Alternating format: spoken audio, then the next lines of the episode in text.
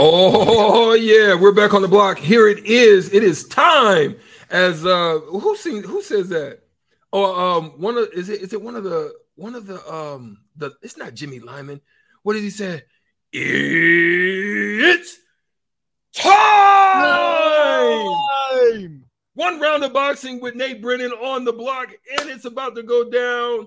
Nate Brennan joining us on the block. What's going on, my guy from Kansas City? Well, first and foremost, I'm pretty sure the guy you are referring to is Bruce Buffer.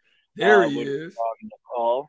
It's yeah. time. Uh, and you, I, I, tell you what, I haven't had lunch yet. I've been so busy with NFL draft stuff, and I heard that Mary Ellen's commercial, and I wish I was a little bit closer because Mary Ellen sounds pretty darn good right now. Yes, sir. I'm a little disappointed right now because I had a good workout today, Nate.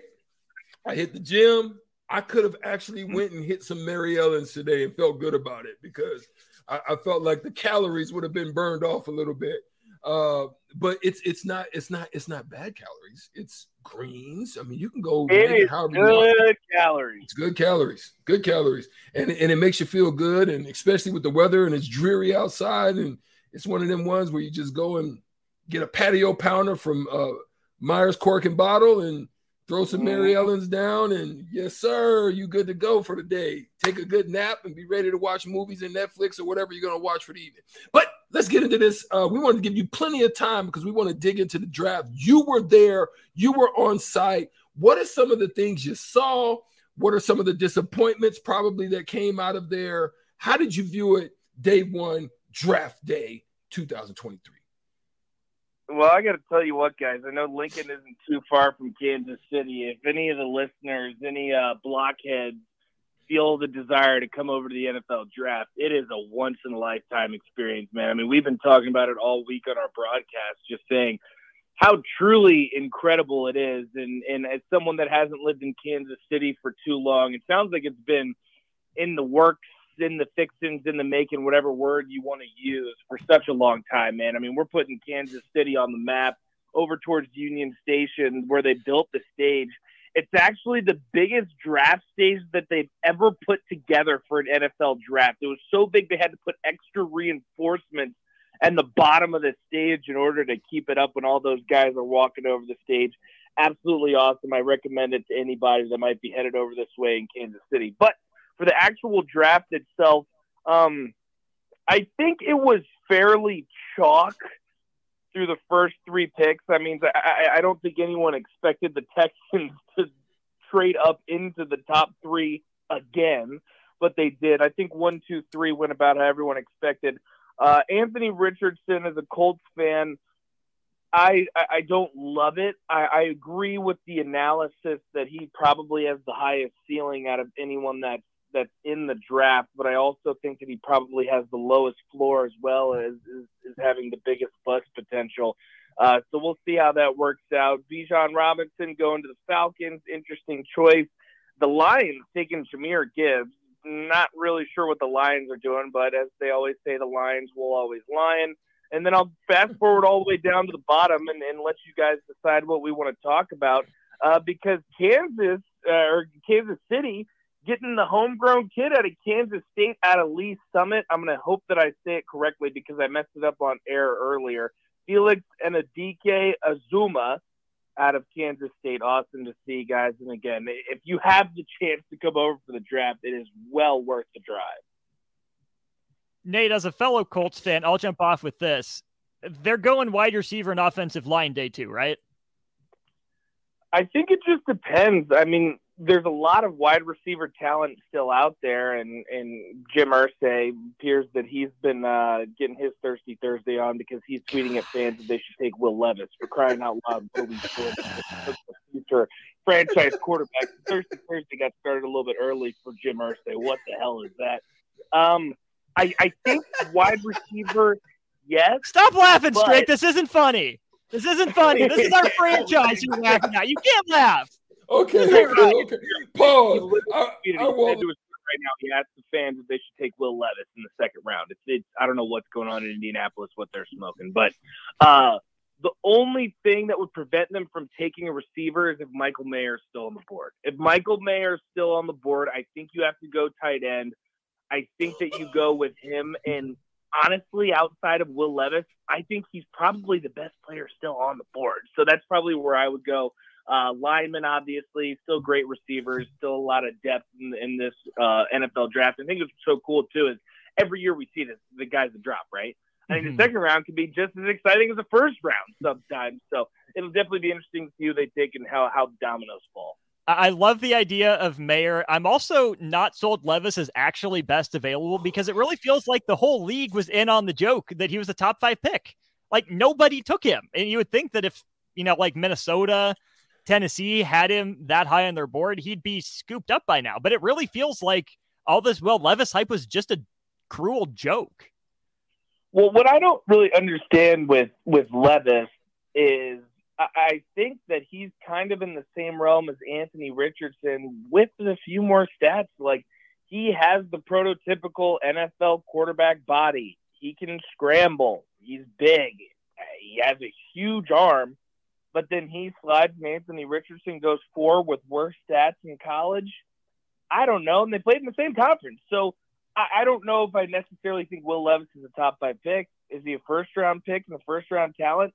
Yeah, honestly, I think so. But I tell you what, though, whoever created that Reddit post is just a jerk. No other way around it. To make that poor kid go through that, answer questions from the media. Oh, we hear you're going to be the number one overall pick, and not even make it in the first round. Come on, man. It's rude. It's disrespectful. Strick, you're done laughing. You got anything? Oh yeah, man. Um so what's your thoughts about this, man? Listen, it was something that um I was kind of surprised to see, but the Big Ten has matched the SEC as far as mm. first day draft. I, I didn't I didn't think that would be the case. Um, obviously, Virginia Tech is not in there uh, in any form or fashion, but that's okay.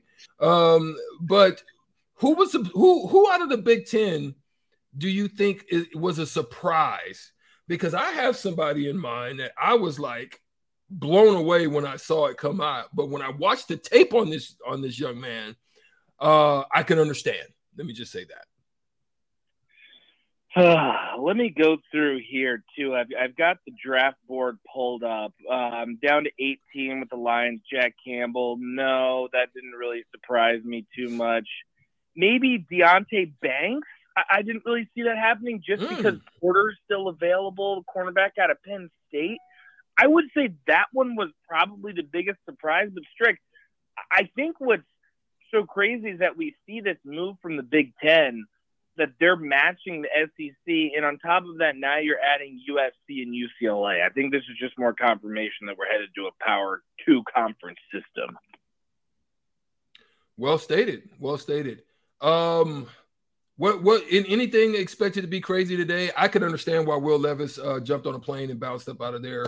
Uh, there's no there's no greater there's no worse feeling. I mean, I've seen it happen multiple times on the NBA side mm-hmm. of things. It, it's it's not fun, but but here's my thought process. Uh, either you've got a horrible agent, or just something crazy just shifted at the last minute because most of the time you kind of have an idea of maybe a, if not one at least two teams that are you know sniffing around and, and smelling the you know the, the the salts of what's uh on your body you know like you know what i'm saying like the smelling salts like you know getting a, getting a wake up call you at least got a wake up call when it comes to being drafted you at least know some form of or, or fashion that you're in the mix of things well, Strick, I, I want to follow up this. I'll go ahead and answer your question. Then I have a question that I'm going to come back and throw back at you. Um, I, I think that unfortunately for Will Levis, you look at these teams that are drafting at the top of the second round, and they've said that uh, what's going to happen next is that more than likely, I don't even know if I want to say more than likely. I'm saying there is a chance that the Steelers are going to move out of that next spot, and that is that that 32nd overall pick. But then when you go down the line, guys, if no one trades up, this could start to really spiral for Will Levis. You go Steelers, Cardinals, Lions, Colts, who just took their quarterback, Rams, Seahawks, maybe the Raiders, but then you have the Panthers who just took their quarterback, and then the Saints. You would assume at forty, that's probably where he would fall. This could spiral even further. So I, I don't really know where that leaves Will Levis. I think ultimately a team probably will trade up to the 32nd overall pick because again, he has a first round grade, and I think he's a first round talent. But uh, we'll see how that goes. Strick, I want to ask you this: your perspective as someone that went into the league undrafted, and now don't get me wrong, Will Levis isn't going to go undrafted, but he's going to fall further than anyone projected. I mean, he was brought into the green room. He was expected to be a top yeah. 15, top 20 pick. As someone that went undrafted, did you go into the league with a chip on your shoulder? So much so. Oh yeah. Oh yeah. There was just so many people that said I uh, I shouldn't have been there you know, absolutely. It, there was a major chip on my shoulder, and I was trying to give everybody the business for it. Yeah, facts. Yeah. Do you ever get rid of that chip? Um,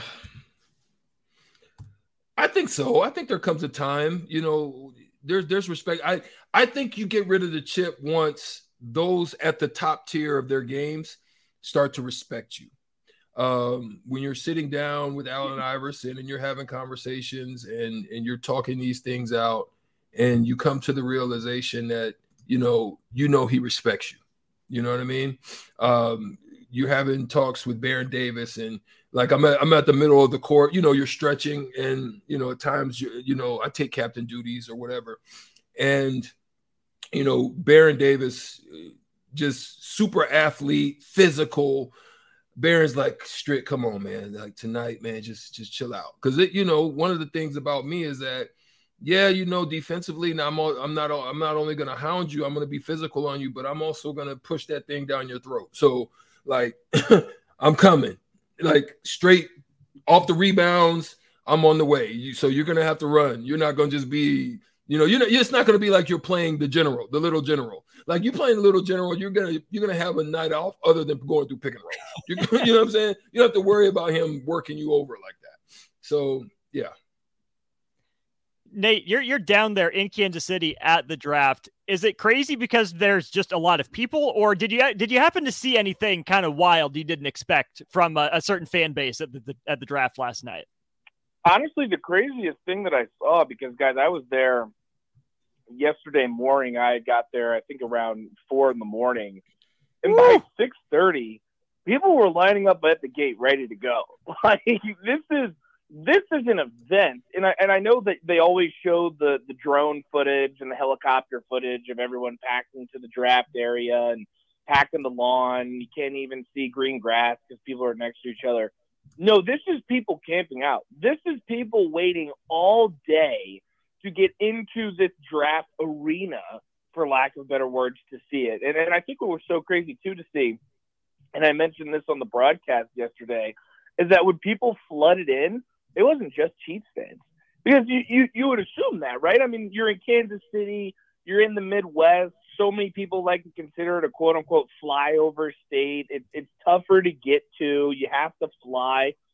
We had fans from all over. There were fans from Los Angeles to Miami. I mean, you wow. could see every hmm. fan and their mother there. I mean, it was it was awesome to see guys. And again, as someone that is new to Kansas City and met so many people, there's just so much pride in this. And I know Austin, you probably feel a sense of that too, being a Royals fan. That I mean, if you talked about this 20 years ago, from what I understand, Kansas City would have never imagined having the NFL draft. Now, on top of that, in the past decade, you've won a World Series and two Super Bowl titles. It's awesome to see for Kansas City. Hell, it's awesome to see for the Midwest, guys. Giving them a shout out. Uh, mm. Again, great vibes. If you get the chance, definitely head over this way. Great stuff. Great stuff. Um, anything um, that that you you had a chance to like? Was there any crazy parties or anything like that? you know, guys stepping out. Now they're knowing they're about to well, touch party, some of that cash. Part, unfortunately, I wasn't able to check that out last night. I know that uh, Fall Out Boy came and listen to this trash. The Jonas Brothers showed up and they didn't even perform. So I don't know oh, what wow. the hell that was Uh, that kind of ruined the party a little bit because everyone loves them some Jonas Brothers. But hopefully it'll be a little bit better today, guys. I'll definitely check out the parties tonight, check them out on Saturday, and get back to you on that because, uh, Strick, there definitely have been and will continue to be plenty of parties in Kansas City. Uh, for sure. We know that there's pretty uh, plenty of talent down there right now uh, for the NFL draft.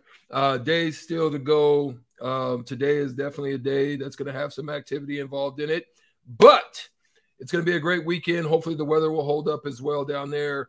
Uh, thanks once again, Nate Brennan, for joining us on the block, man. Sharing just uh, some some great thoughts on what's going on down there in Kansas City for the NFL draft.